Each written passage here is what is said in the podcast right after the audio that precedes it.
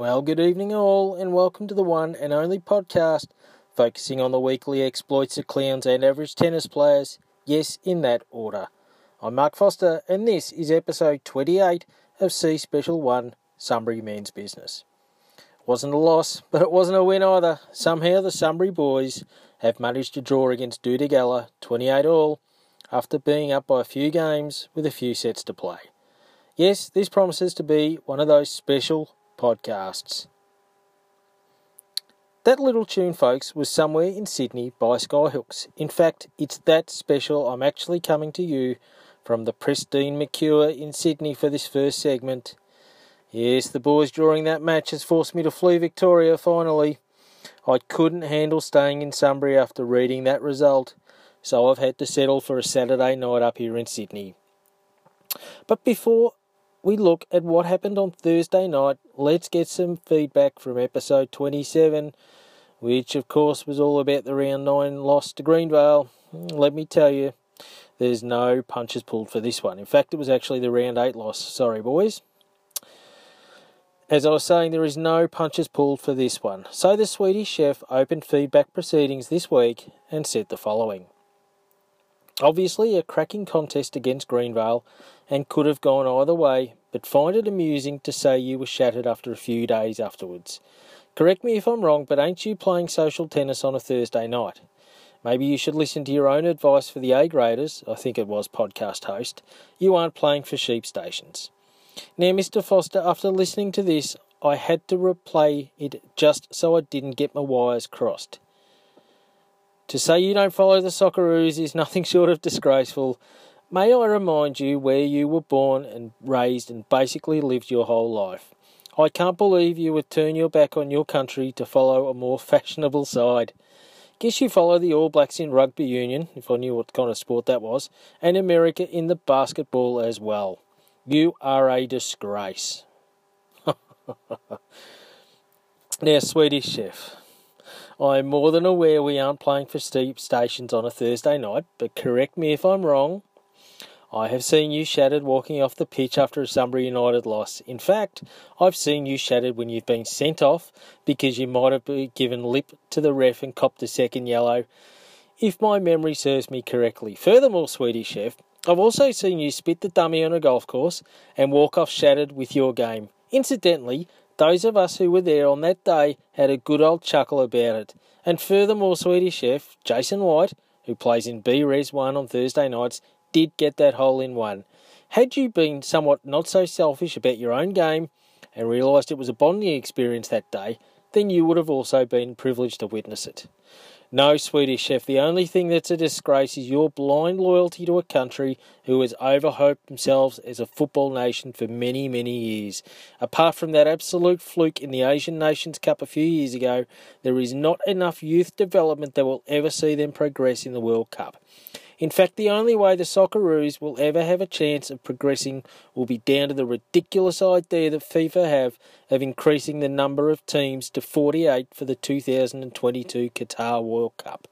As for following a more fashionable side, I'm not quite sure what you think England are, considering they've only won one major trophy back in 66. Yes, the same year that shit of a mob St Kilda won their only flag. The key man then rose his head above the trenches and said, "Great podcast, better than the tennis Clark dished up in the last set." Well, Swedish chef, you think I'm talking about having a swipe at the captain. Key man, I will let you in on a little secret, my friend. My podcast is better than anything the rest of you clowns do on court on a Thursday night. If only all of you attacked the contest as much as I attacked this podcast, and I guarantee we wouldn't be sitting at 3.5 wins coming into round 10. Now, speaking of lunatics, the hitman himself said, "Not sure about the help Harding segment. I think it will be more of a hindrance than helping." Well, my friend, we shall soon see about that when our special guest joins us very, very shortly. What else did the great man have to say? That's Mr. Harding, by the way. What did he say? Here we go. It's coming. Live TV. He says, "And finally, as always, with the broken record," he said, Just a suggestion, how about opening the podcast with the Audi ad so I can get a laugh and then turn it off? Just a thought. No, the answer is no. So with that hilarity out of the way, as always, let's turn our attention to what's coming up in this episode. And in a packed program tonight, we'll have a look at the round 9 draw against Duda Galla, check out the Audi Australia Player of the Year award, see which pairs save that last dance for each other in their weekly bromance, check out the pair who quite frankly should never have come back home in the It's Not Me, It's You segment, we'll go around the grounds for last week's results in C Special One, we'll see who's doing what on the prestigious tipping competition, and we'll preview this week's clash against Sydenham. And more importantly, we welcome our special guest into the cauldron this week. Yes, it's Mr. Matthew Clark, the captain. We'll be back with him in a minute. That was part one, and that was Sydney. And welcome back. Now, this evening gives me great pleasure to welcome the only surviving Premiership captain amongst this motley crew of Pirates and current captain for the autumn 2019 season, the Clarkster of Disaster himself, back for this season's podcast. Welcome, Matthew Clark. Welcome, audience. I tell you what, mate, I'm certainly looking forward to speaking with you later. We'll go through some niceties with you, and then we'll get through some not-so-niceties with you, mate. I know you'll give us a lot, and you usually do. Of course. That's indeed what I'm here for. Indeed. Well, wouldn't be here otherwise. So, Matthew, Thursday night saw the boys travel all the way out to struggling 8th place Duda Galla for the round 9 clash in a must-win game to get some distance between 4th place and 5th. Going into the clash, the lineups for round 9 were as follows. Clark 1, Taylor 2, Smith 3 and Hattie 4. Mr. Clark, your first order of business is to read out the scores for the following sets. Can you read out the combinations and the scores for the listeners, please? Indeed. All right. So the first sets were The Great Man and Eric, 6-4. Smith and Hattie, 6-3, both up. Sunbury up by 5 with 2 sets gone. And are you going to say this part? Yes, mate. Yeah. Next 2 sets, thanks, knackers. Clark and Smith down 5-6. It was just a little bit costly there with Lockie losing the plot a couple of times. I tried to carry him, threw him on my shoulders. We still didn't get through. Anyway, it was nothing like that.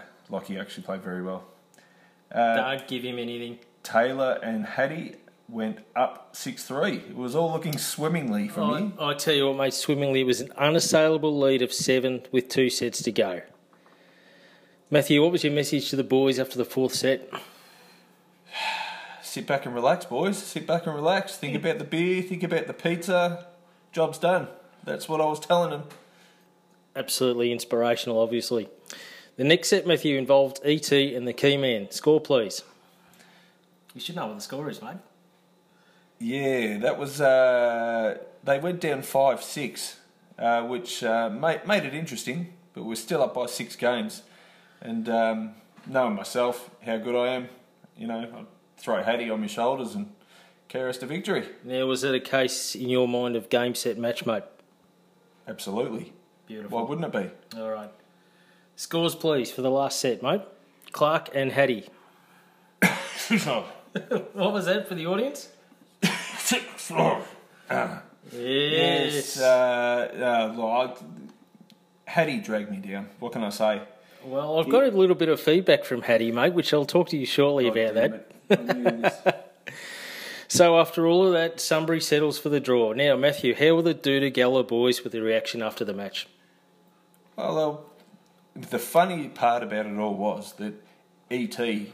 asked if we could swap the order so he could get his set out of the way early to get home early so he could get over to the police force. Did he now? He did. Oh, that's very interesting. And they were much obliging. They said, yes, no problem, not an issue. So we let them go on, and as it turns out, on the other court, we had an injury, so we went straight back on also. No good, mate. Unlucky for Eric. Unlucky for all of you, apparently. Now, Matthew, I need a crowd number, please. And a 3-word description of what Duda Galla were like. Well, the crowd number, there was a man and a dog. Literally? Yeah, literally. There's a man and a dog behind us. And dude, they were good. They weren't much chop on the court, which doesn't say a lot for us, but they were very very complimentary, and we had a nice beer after the game and a bit of pizza, as you do. But it was good. They were good guys. Matthew, three things you learnt. On the night? No, in school. On the night, mate. All right. One. Maybe don't play the captain at number one again. Even though I was playing quite well up until the last set. Whose decision was it to go number one, mate? I myself. Yeah. I rocked up and I said, it's time to put my foot down. Enough of the rubbish. We need a win. And that's what I did. Beautiful. Number two? The second point to take out of it is maybe don't get ahead of yourself. And just presume you're going to stroll to victory. Beautiful. Number three? Don't play with Hattie. Oh, Jesus Christ. You can have a ball listening to this one later, Ryan. No, in fairness to Hats... yeah, go on. In fairness to Hats... it was a bit of both. It was just a horrendous last set, to be honest. All right, moving on, mate. Okay, now, I'm not going to move actually on. I've got to go back to that last set. And I have been given some feedback from a certain team member. Mr. Hattie has finally made a contribution. I would like your assessment of what he said, especially for the listeners. He said, he's given me an analysis, which is good, mate. So after playing well and taking my first two sets with Lockie and then Eric 6-3, 6-3, finally I thought, well, about time I get some decent stats for the night. How wrong I was. Just for the record, you can choose to use this bit or not, which of course I'm going to use. Ryan, you've got to understand, anything you text me, mate, is going to go onto this podcast. But Clark wasn't all to blame for the last set disaster. My level dropped from my previous two sets. But Clark did not land a first serve, and if he got his second serve in, it was moving slower than my nana who died in 1996. I'm blaming him. It happened so quick, it was over before I knew it. That's what she said. Waving a wooden leg. I meant to add that every time I see Clark playing with someone else, I see him firing down quick first serves and even rallying well, but I'm still waiting to see this in our pairings. Mr. Clark, would you like to comment? It must be the pressure. Trying to carry the new guy. You know, I'm a natural champion at the game. And I've been trying to play with Ryan. You know, the mojo's just not there at the moment, but we're working on it. No, there's still time, mate. That's beautifully well put. You didn't drop him in it either, which is sensational. Now, Matthew, thanks to everyone's favourite, Audi Australia, let's go to this week's Audi Australia Player of the Year Award. Thanks to our special guest, Matthew Clark. The votes, please. Now, before we get into them, along the lines of your interview last season, I want you to give me three words to describe their performance on the night. One vote. The King. 5 down for the night.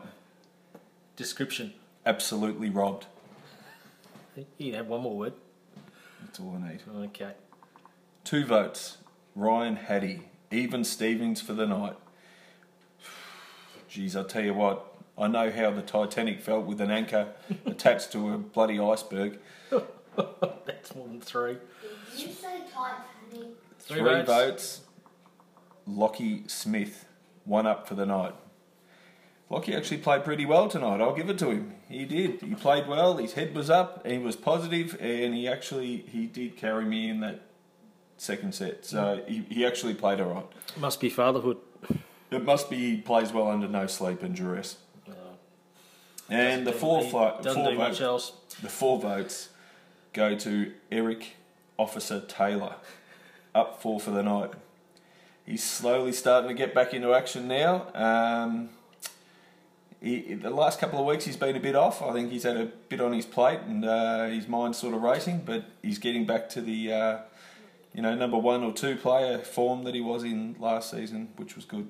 That is beautifully well put. More than 3 words. Obviously more than 3 words, but we'll let you go, mate. So let's go to the Audi Australia leaderboard after round 9. Get one now. Got up to that part yet, champ. Hattie moves to 10 votes. 5 votes behind yourself, Matthew, on 15. ET, by way of 2 BOGs in a row, moves to 16. And look at this, a three-way. Sorry, tie between the key man, the hitman and Foster, all on 17. It is what we all play tennis for, this award. Don't you worry about that. We don't actually go and play on court, mate. This is what it's all about. Now, Matthew. Just before you go on, yes, mate. That'd be the worst fucking three-way ever. Good God. Good God, man. That'd make baby Jesus cry. Oh, anyway, carry on. Now, Matthew, do you have any idea what's coming up next? No. Yes, you guessed it. It's time for you to see how you fare compared to our previous contributors with this cracking little ad. Ooh. Oh, here we go. Hang on. I'm getting it. All right, start reading, mate, word for word. In green. From here? Yep. As captain of this motley bunch of pirates, I'm often pondering what kind of inspiration I can bring to my team. Is it my lobs? No. My inspiring text on Wednesday night? Absolutely not. My hugely toned rig that God has given to me? I like this. No, none of that. Yes, boys, the only thing that inspires me is to know that somewhere in the world, at any time of any day, is the knowledge that some lucky bastard out there is driving a fucking Audi. I've been reliably... Hey, green's me, mate. Yeah, all right. Right? I've been reliably informed by the man interviewing me is that he travelled all the way from Sunbury to George... It wasn't George Street, was it? Yeah. No, it wasn't. It was Oxford. Jeez, shut up. Yep. You went to get a bit of D. Oh, God. In Sydney without having to refuel. Yes, folks. Really? Yep. Fucking hell. Well, you pissed in the tank halfway. Yeah, mate. Yep. A whole 835 kilometres. I could, of course, get all the way to Sydney in my family trickster. But let's be honest. I'd rather trade it in for an Audi. Yep. What I wouldn't do for one of those bad boys in my possession. Please, Katie, let me have one. Yes, well done, Matthew. Goodness me. Yes, boys. God, that was good.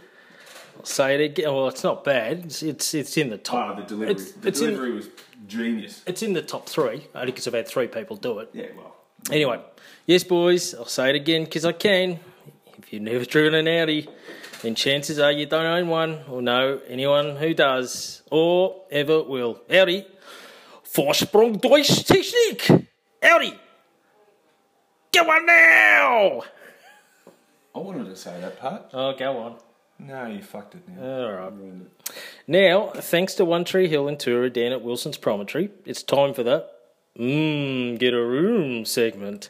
And there's 2 combinations this week who went above and beyond to get a 6-3 result.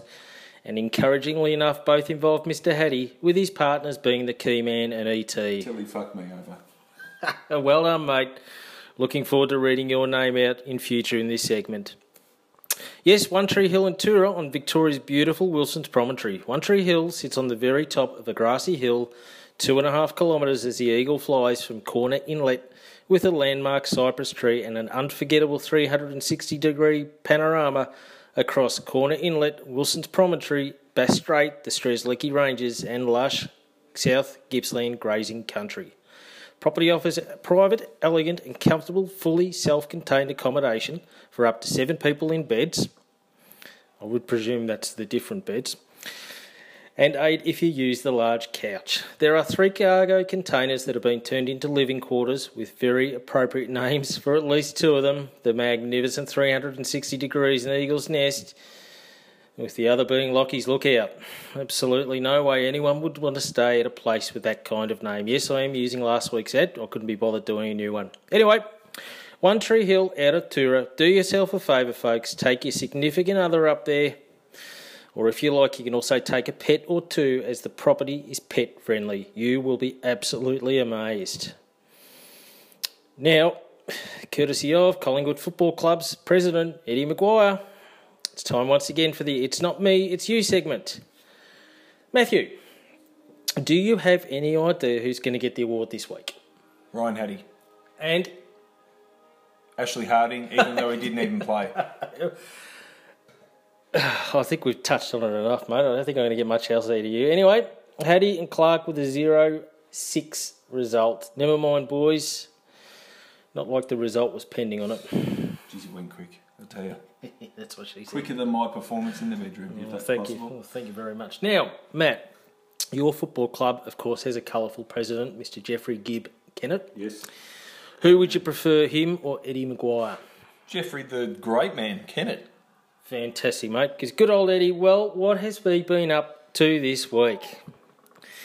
Well, on Friday night, Mr Maguire made a comment about the coin tosser at Sydney versus Adelaide game. Sydney's number one ticket holder, who's a double amputee, Cynthia Bannum, and said that, probably jokingly, in his mind, anyone who couldn't properly toss a coin should face a $5,000 fine. Of course, this rightfully brought condemnation by the wider football community and the community itself. And of course, good old Eddie stood down for the weekend calling for Fox footy. Bannum, of course, was a defence and foreign affairs correspondent for the Sydney Morning Herald at the time of the Garuda Indonesia crash in March 2007 that killed 21 people and left her with burns to 60% of her body. Bannum appeared in the centre of the SCG with a walking stick. Maguire reportedly is said to not have had his glasses on when the coin toss had been done and had also not kept a close eye on the feed. Oh, there's another excuse ready, which came through from host broadcaster Channel 7. He had made the comments because he could not see who was tossing the coin. I bet he could see if it was a head or a tail, Matthew. Yeah, and, probably. He then said, I had absolutely no visibility whatsoever. I would never have made light of a person with a disability, and I'm profoundly sorry, he said. But this, folks, is where it gets interesting. If this was an isolated incident, Matthew, I wouldn't bother doing this. Find something else to do, mate. He then said, I saw the coin flick out. Well, it's funny because he couldn't see anything. And went out on a tangent of jocularity. It was mucking around. You get beaten up in the media on these things, but not half as much as you beat yourself up on. And there, folks, lies the problem. It is not the first time this absolute peanut has blamed his mouth on being one of the boys and being jocular. So just for a trip down memory lane, let's look at this meathead's previous comments. 2010, Maguire made homophobic jibes about male figure skaters when hosting the Winter Olympics with Mick Molloy. Maguire brought up fashion in ice skating and Molloy replied that athletes in the sport don't leave anything in the locker room, to which Maguire said they don't leave anything in the closet either. He then remarked that one competitor... I'm getting another beer while you put me to sleep. All right, buddy. He then remarked... that one competitor's outfit was a bit of Brokeback in reference to hit movie Brokeback Mountain, which centres on a gay relationship. 2013, of course, he was forced to apologise after making a comment on radio that Sydney Swans football Adam Goods could be used to promote the King Kong musical. Of course, he apologised and, like Hume and Buckley, said it was a slip of the tongue. 2 years later, he was again in the spotlight over comments about Goods, about the Swan Star's Indigenous-themed war cry directed at the moronic Carlton supporters group. Goods did the dance during the AFL's Indigenous round, but was criticised for the move by a number of commentators, including Eddie, who said on Fox Footy Channel it was quite aggressive and that I don't think we ever want to see it again, to be perfectly honest, much like your head. The upper house of the New South Wales Parliament responded to Maguire's latest comments, passing a motion supporting Goods and condemning Maguire as a continual buffhead. Nearly finished with this, mate. But probably most damning, his comments in The Age's chief football writer Caroline Wilson were even worse, in relation to the Big Freeze charity event where high-profile people go down a slide into an ice bath. For Neil Danaher's motor neuron disease charity, he said this, Caroline Wilson, I'll put in the 10 grand straight away, make it 20, and if she stays under 50. That's fair enough, to be honest. Indeed. Let's be fair. Yes. Let's try and get out of this one without controversy, mate. He then suggested people should stand around Wilson and bomb it, while he also likened her to a black widow spider. He was also condemned for making comments about Muslims and Western Sydney being a bunch of falafel eaters. So there you go, Matthew. He's made derogatory comments on the big four. Homosexuals, Indigenous people, Muslims and women. That was magnificent stuff, mate. He's got everything covered. He's done well. Talk about foot in mouth. Plus, there are others I have not made mention of. Now, seriously, Eddie, when are you going to accept any responsibility whatsoever in relation to any comments you make? You are seriously becoming irrelevant with your comments. You don't add value to any games that you comment on. You are fast becoming a caricature of yourself, and your unprofessionalism whilst trying to anchor the Fox footy team makes you wonder how you conduct your business ventures.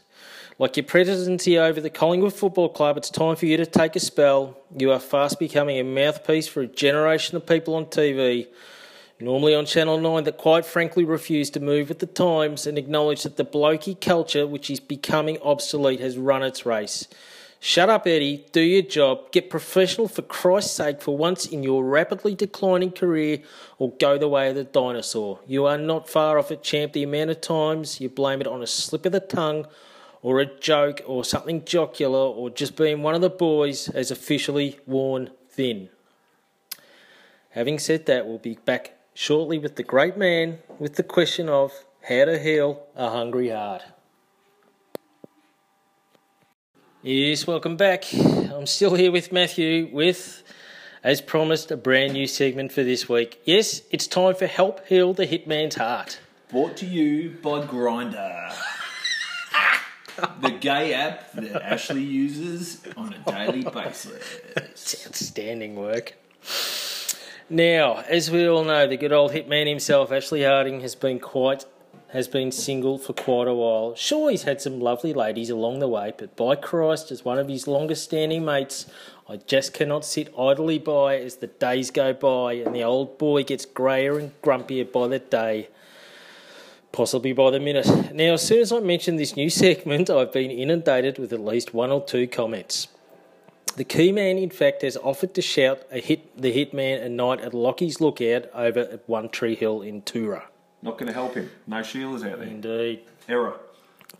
Now, the Swedish chef, God bless him, he said, the segment for Ash's love life is well overdue. I truly wish you all well on your quest to find the hitman or lady, but you are up against it. Both my lovely wife and I have tried on a number of occasions by introducing Ashley, of course, to some of my better halves, work colleagues, and I'll tell you what, mate, they're lovely young ladies back then, mate, and it is safe to say Mr. Harding has dropped the ball each time. Of course, the Swedish chef is shaking his head as he wrote that. Quite right on both accounts there, mate. He has definitely dropped the ball. Possibly because his balls haven't dropped, Matthew. Well, they've never been used, so... I'll tell you what, though, Matthew, I did find a nice eligible single for Mr. Harding at Darling Harbour, a nice elderly 106-year-old Chinese man with a long Fu Manchu beard giving out free hugs. Now, the hitman, of course, said... He was quite a character, and I'll tell you what, mate, he was absolutely a gorgeous, gorgeous man, mate. You would have given a lot of hugs off him too. Now, Matthew, before we get to your thoughts on this conundrum, I was thinking how Mr. Harding should update his profile to be more attractive to the ladies. All right, before you go on, don't put a picture of himself up. Well, interestingly enough, I found this example of a profile which was on Tinder. Now, this profile, by the way, is so awesome that it then became a Reddit article and has gone global. So I've taken this article from the UK's world-renowned Sun. It says, a man's Tinder profile is being mocked online for its ridiculous list of demands from women which bans girls' nights out. Known only as Chad, there's his first problem, mate. His profile, which shows a topless snap of himself flexing his biceps on Tinder, mate. Who would have thought? Nice. Has found its way onto Reddit. The picky 26-year-old lists the exact qualities he's looking for in a girl, saying, if you fit this criteria, swipe right, I will not settle for anything less. For any woman hoping that they fit the bill, Chad, believed to be from the US, is looking for either a blonde or brunette, and they must be between 5'2" and 5'6", as well as being fit and toned, going to the gym at least twice a week.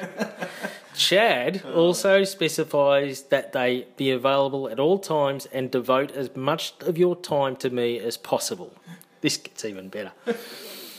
He also said that the ladies must, hope there's no kids listening, must be able to give good head and call me anything I want. And, most importantly, be able to cook and clean. This is fair. Isn't it? He's got some very valid points. But he... standing, mate. But he wants his women independent too, as they must have their own place to live.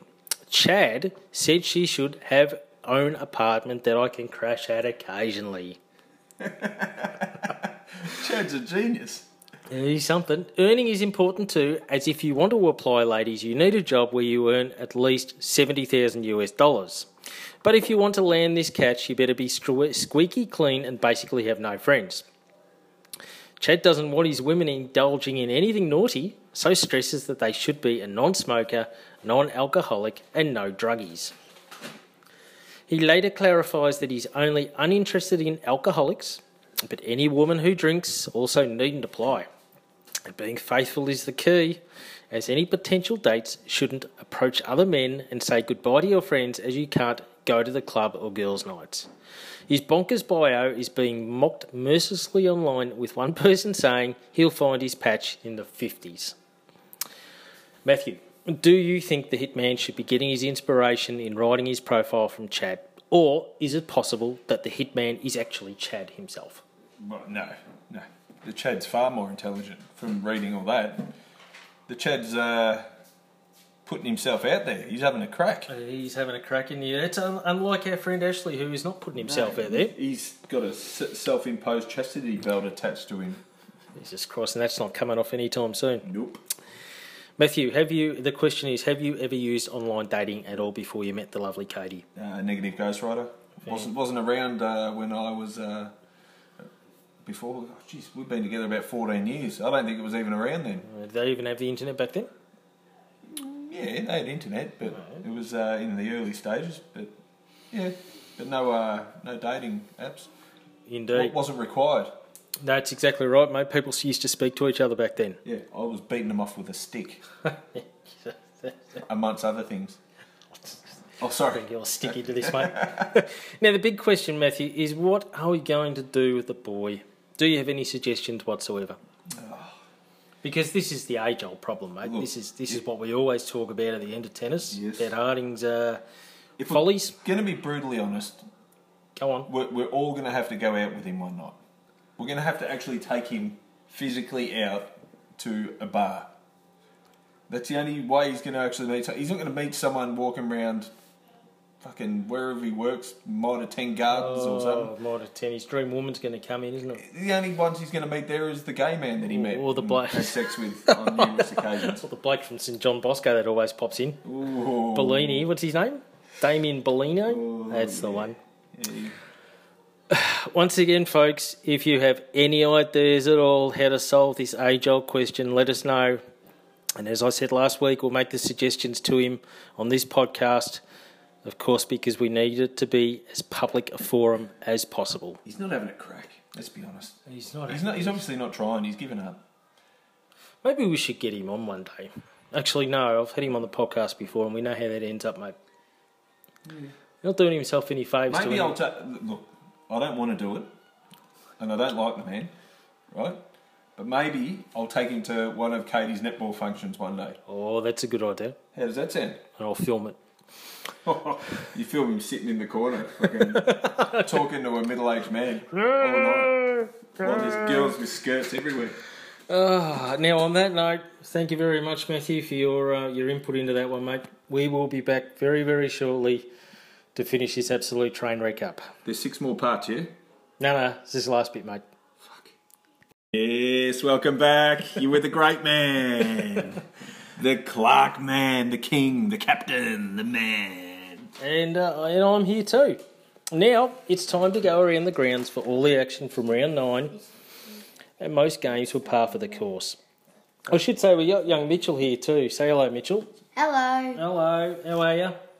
Hello, how are you? Very, very good. Now, that's the picture of the Titanic. Yeah. That's a little bit of the iceberg stuck in there. How appropriate, because apparently there was a big iceberg smashed into the old boat on Thursday night with Matthew at the helm. Yeah. There you go. That's very, very, very good. What a good segue. All right, so as we were saying, before we were pleasantly interrupted by the great man's little boy, Around the grounds action, mate. Unbeaten Royal Park stay unbeaten, of course, with a 36-13 smashing of St John Bosco. Sydenham destroyed East Coburg 33-12, whereas Greenvale, of course, avoided a potential banana skin of an upset with a 30-27 victory over Merlinston.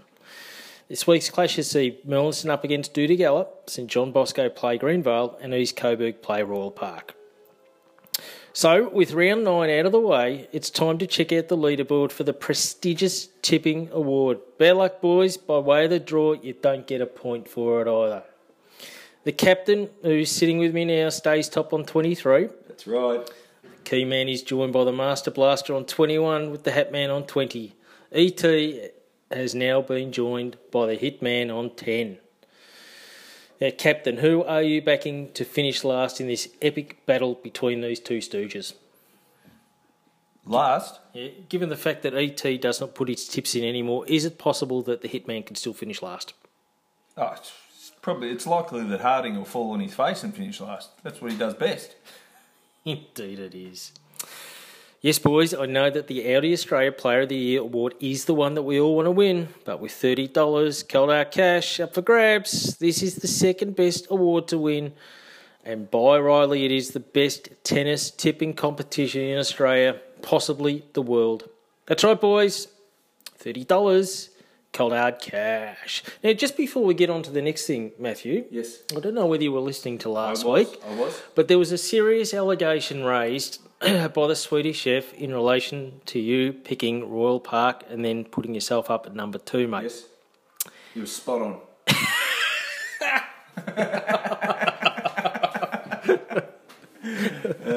No, look, in fairness, the Swedish chef, yes, I understand where he's coming from, but you've got to remember the week prior, the team we played against told us that these 4 kids could basically be on the ATP tour. And we got no hope in hell of beating them. And I'm pretty sure Lockie heard that information as well and heeded their advice, which is why we went down that path. And it rang true. What were you trying to do, make it interesting in the first set when we won 6-3? Or you just stooging me, mate? No. The others dragged me down again. Yeah. No, you played it right. Well, you know. We move on. Now, Matthew, this week, Sydenham at home. What a clash this is going to be. This is usually where you boys tune out, but I'll read it anyway. Yeah, Sydenham are unbeaten in 5, whereas we are 5 without a win. So the two teams couldn't be any more opposite. In fact, Matthew, this is the second longest losing streak since round 4 to round 10 under the captaincy of ET. Are they the Indian fellas we're playing? They are. I'll get onto them very, very shortly.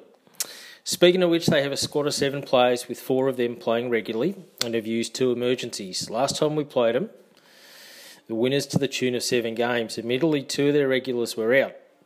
But as we all know, you can only play who the opposition puts out there.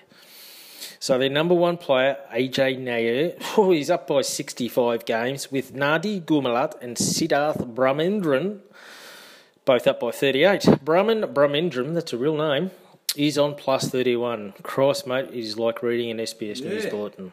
Not wrong. Now, for this week is Hattie and the captain, with Harding and Foster making their returns. Now, Matthew, here is a stat I have managed to dredge out, so make of it what you will. Last season, as we all know, C Special One was the closest section in the entire competition for many, many weeks.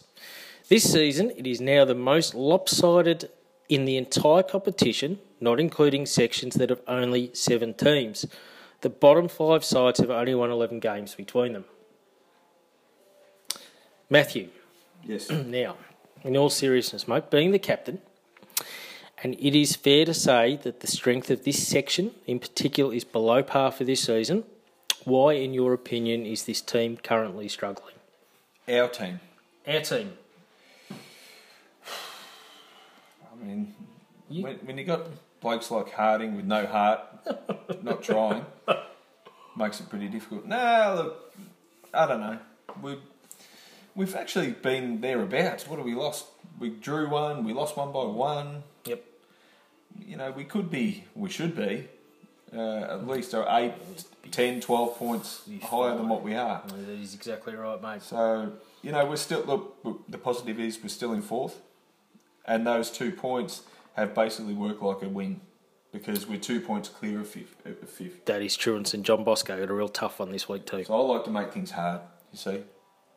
Unlike our friend Ashley. Oh, he made it. Colonel. You can't find anyone to make it. Yeah, thank you very much. Yeah, Matthew, your thoughts on this huge game for the boys and a tip, please.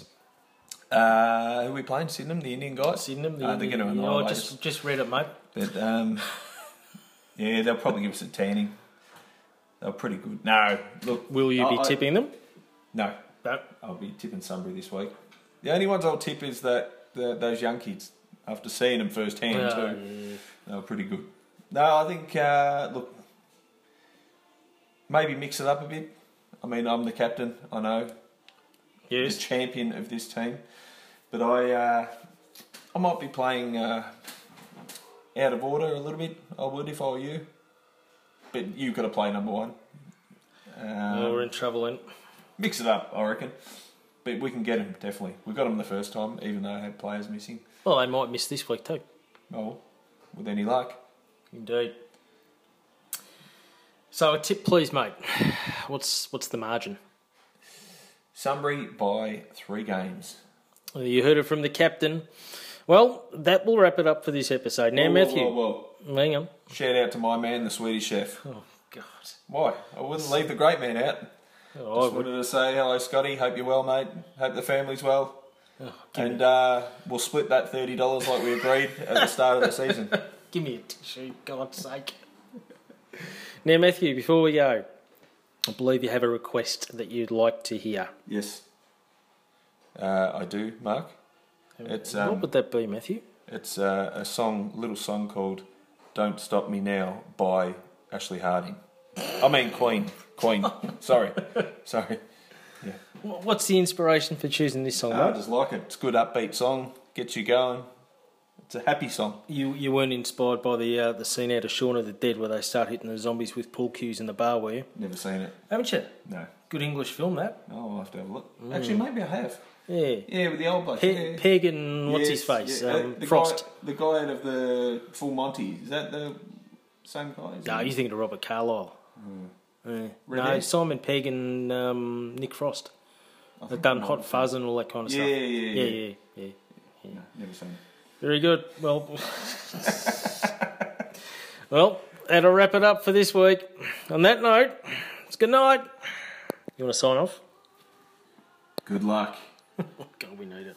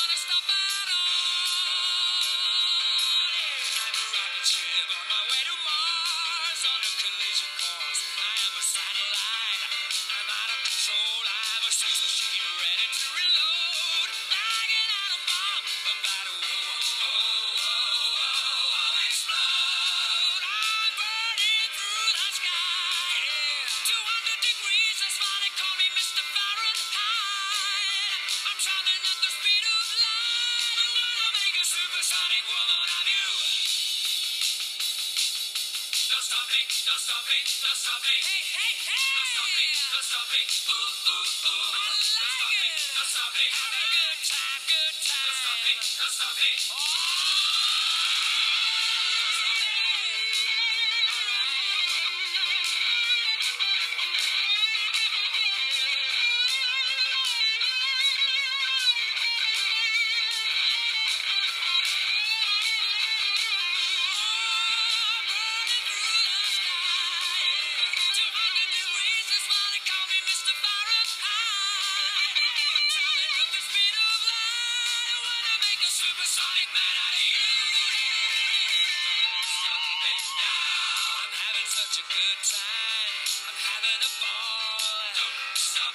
If you wanna have a good time.